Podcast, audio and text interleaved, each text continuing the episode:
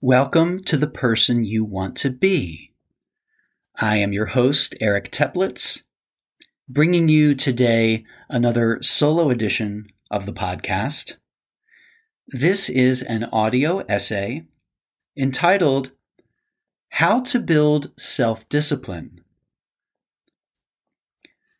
Have you ever set a goal for yourself, taken some action in that direction, and then Lost your resolve before achieving it? Great. That means that you're not an AI, you're a human being. And this audio essay is for you.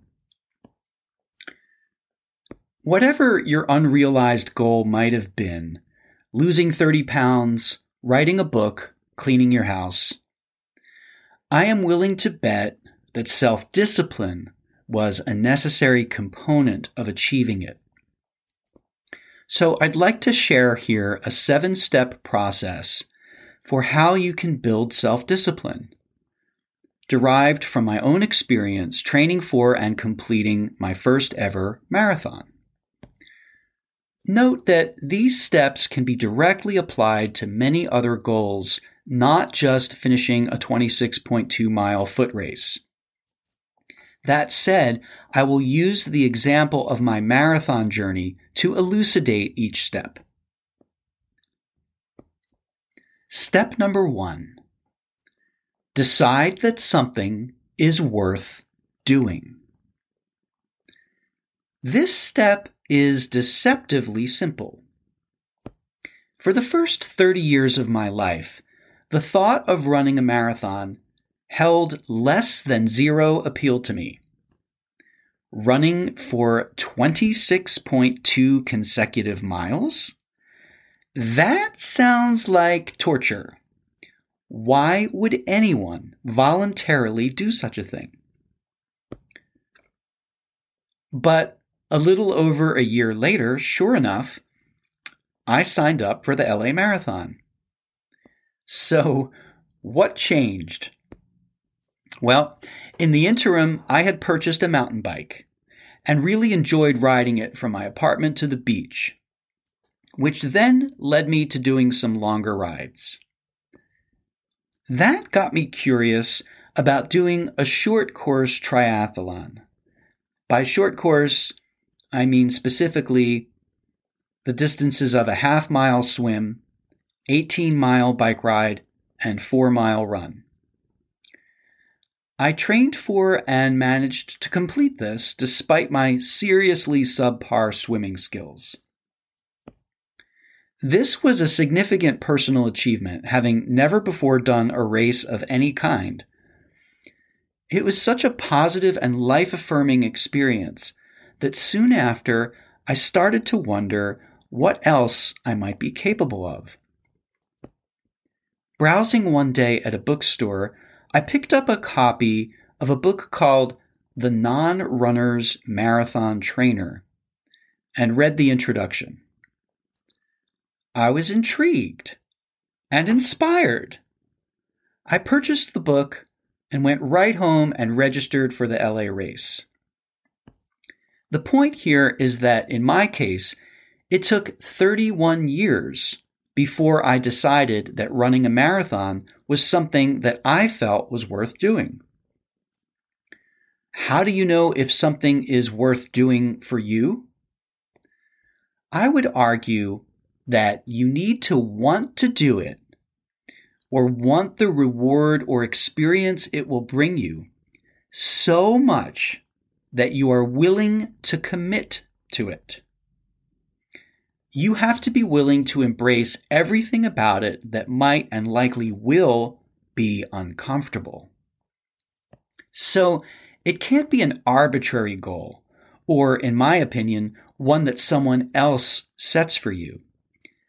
It has to mean something to you deep down.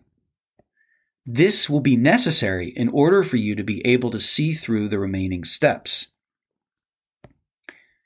Step number two come up with a realistic schedule.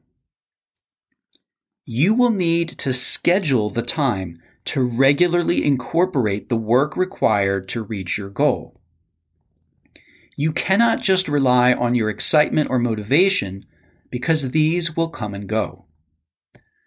A schedule means you are to do the work on a given day, put in the time, reps, etc., not because you feel like it, but because you are honoring your commitment to yourself.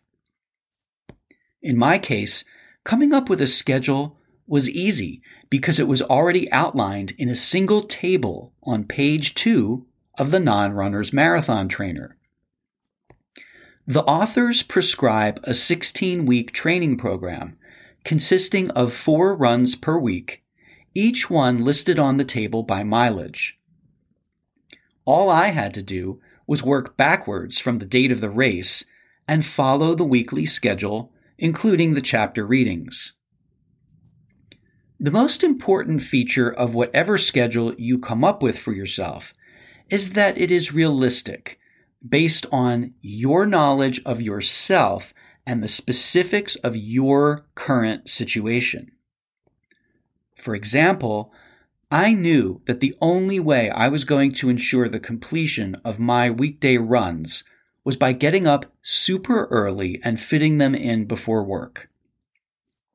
After a full day at the workplace, all bets were off as to what I might have energy and willpower left for.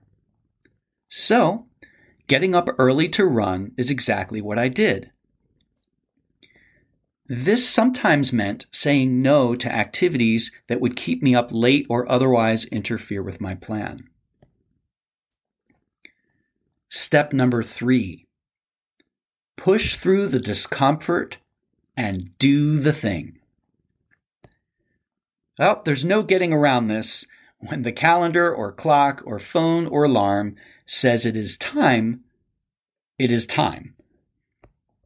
If what you are committing to is something you are not used to doing, keep in mind that it will take some time to get used to it and to make it a routine.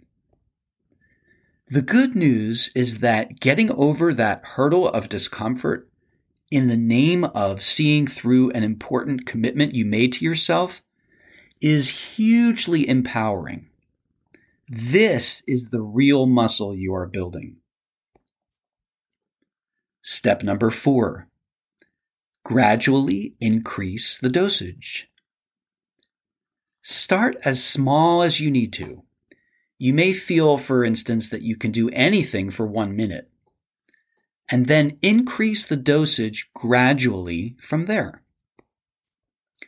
The book that I used to guide me through my marathon training written specifically for beginners or quote unquote non runners, remember, suggests giving yourself an additional month or so prior to beginning the 16 week program to build up to running a distance of three miles, which is the distance of the first official training run in week one.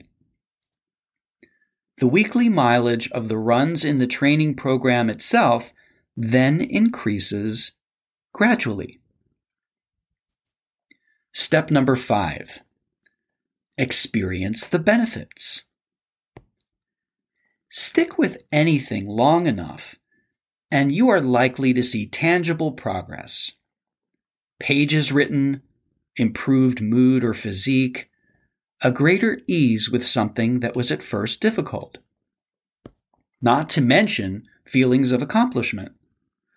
Once I surpassed runs of six miles in length in my training program, each week's quote unquote long run became the longest distance I had ever run in my life. Along with self discipline, you are building self confidence. Knowing that you can push through discomfort for some higher cause is a priceless gift that only you can give to yourself. There is great satisfaction to be found in working toward a goal you have deemed meaningful or important. In fact, don't tell anyone, but that's where the real juice is, often more than in the accomplishment of the goal itself. you are probably learning another of life's great secrets at this point. The doing of the activity is usually not the hardest part. It's the getting yourself to do it, overcoming inertia, starting. Often, the activity itself feels good once you get into it. Once you are involved and engaged, you may even experience flow states and genuine joy. Now, if you're not getting anything positive out of the enterprise, if you're truly not enjoying what you are doing or not feeling good about it at all after what feels like a reasonable amount of time and effort, and by the way, maybe get some feedback from people who have accomplished what you are trying to do as to what constitutes reasonable. Maybe you have come to the realization that what seemed worth doing was more of a should seem worth doing than a burning desire from within. That's okay. I've done this. All is not lost. Maybe you have clarified something for yourself and can let go of this particular goal, at least for now. There is liberation in that. Acknowledge yourself for your efforts. They have not been totally in vain. You have stretched yourself. You have explored something and gotten a sense of what it is like based on the reality of it not simply conjecture. You no longer have to expend mental bandwidth wondering about it. You've probably learned new things too, some of which may even come to unexpected use to you in the future. So, whether you feel disappointed or relieved, or maybe a bit of both, the experience is still a win. It means that you can now make room for something else in your life, something that currently feels more alive for you. When ready, return to step number one, which, as you may recall, was decide that something is worth doing. Moving on to step number six. Step number six Draw upon your growing points of reference. Okay, if you've made it this far, you're committed, likely enjoying the process to some degree, and are on your way. Still, motivation will naturally wax and wane. Sometimes you'll be decidedly unmotivated despite the progress you have made. This is where drawing upon your growing points of reference is essential. And it's step number six for a reason. You need to first have accumulated some successes, built some momentum, and experienced some benefits in order to implement it. Almost always, I felt better after a training run than I did before I started by recalling through your own actual lived experiences and memories that A, you are capable of taking action even when you don't feel like it, and B, you have benefited from doing so, maybe even felt substantially better as a result. It's much easier to convince yourself to take action again, to get over that ever present hurdle of starting because you know you will thank yourself for doing so. The more instances your brain can refer back to of having shown up and been glad that you did afterward, the more persuasive your case to yourself will be when yourself is in need of persuading. This is a game changer and can make all the difference in building and maintaining self discipline. It's a powerful technique, but you have to earn the privilege of accessing it by moving through the previous steps. Step number seven feel discomfort when you're not doing the thing. Think of a healthy habit that is now second nature to you. Maybe it's brushing and hopefully flossing your teeth every day. Occasionally, something may interfere with your routine of getting this done. Perhaps being out of your usual environment or feeling under the weather. With an ingrained habit, you will likely start to feel antsy if too much time passes without your having done it. Congratulations! You've made it to step number seven feeling discomfort when you're not doing the thing. It might appear to someone else who has not habituated this particular behavior to be a remarkable display of self discipline. She's so consistent, brushing her teeth every day. Amazing! But in fact, it does not require a great deal of will for you to get yourself to brush your teeth. It's practically automatic because it has become a bona fide habit. On March 7th, 2004, at the age of 31, I did something that for most of my life up to that point, I never imagined I would even consider doing, let alone accomplish. I ran a marathon. Here's an excerpt from my journal entry the following morning. I did it! Yesterday, I ran and finished the 19th annual Los Angeles Marathon. One of the hardest things I've ever done in my life. The last three to four miles were excruciating. But I did it! The spirit of the whole scene was incredibly positive. I was amazed at all of the well wishers, cheerleaders, and volunteers giving out water, etc. Truly heartwarming and human race affirming. Lots of folks saw my name on my bib and cheered me on. I tried to sprint at the very end, anticipating an adrenaline surge, but it simply wasn't there. I don't even know how I managed to jog that last 1.2 miles. I tapped into something way deep, possibly even beyond me.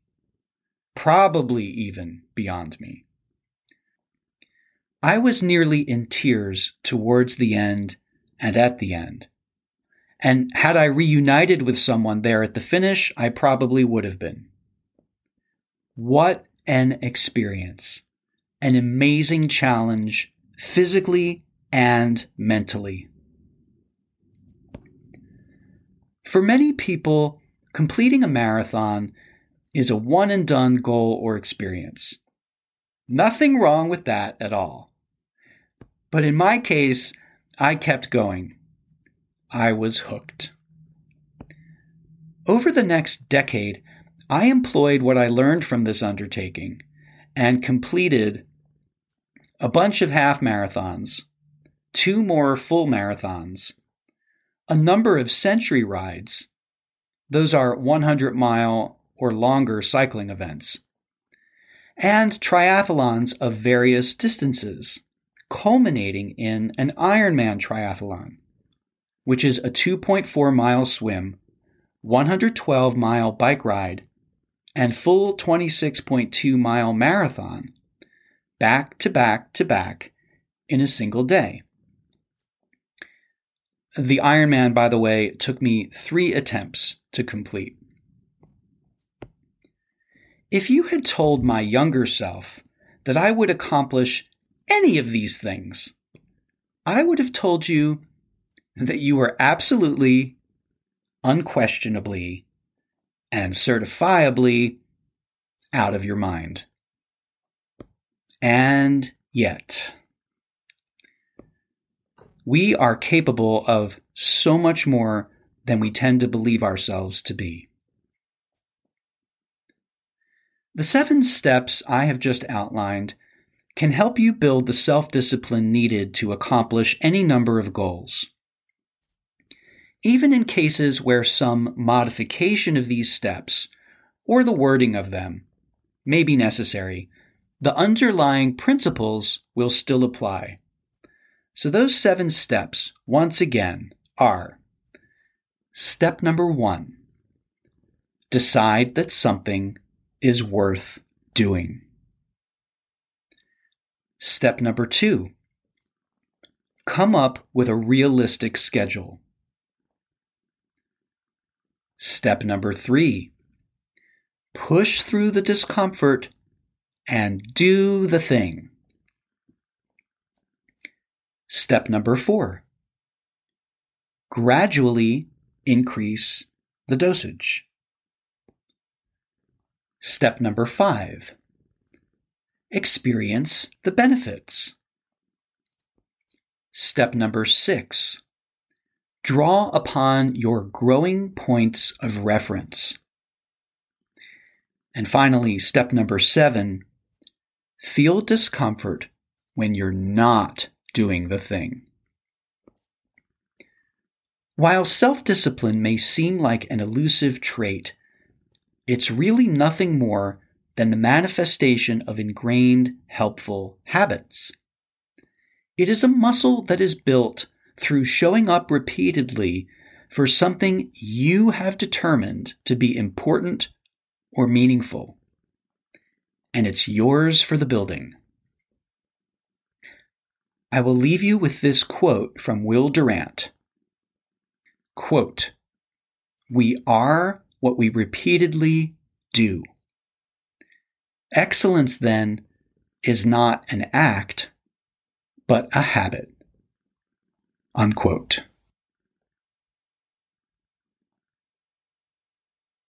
If you enjoyed this episode of The Person You Want to Be, please consider subscribing to the show on your favorite podcast platform. If you're listening on Apple Podcasts, Leaving a rating and review for the show would be greatly appreciated. Video versions of each episode are available on my YouTube channel, which is simply my name, Eric Teplitz. You can visit my website, ericteplitz.com, to sign up for my free newsletter, schedule a free one on one coaching call with me, and much more. Once again, that's Eric Teplitz, E R I C T E P L I T Z dot com. Thanks so much for listening, and I hope this episode inspires you to take at least one action today in the direction of becoming the person you want to be.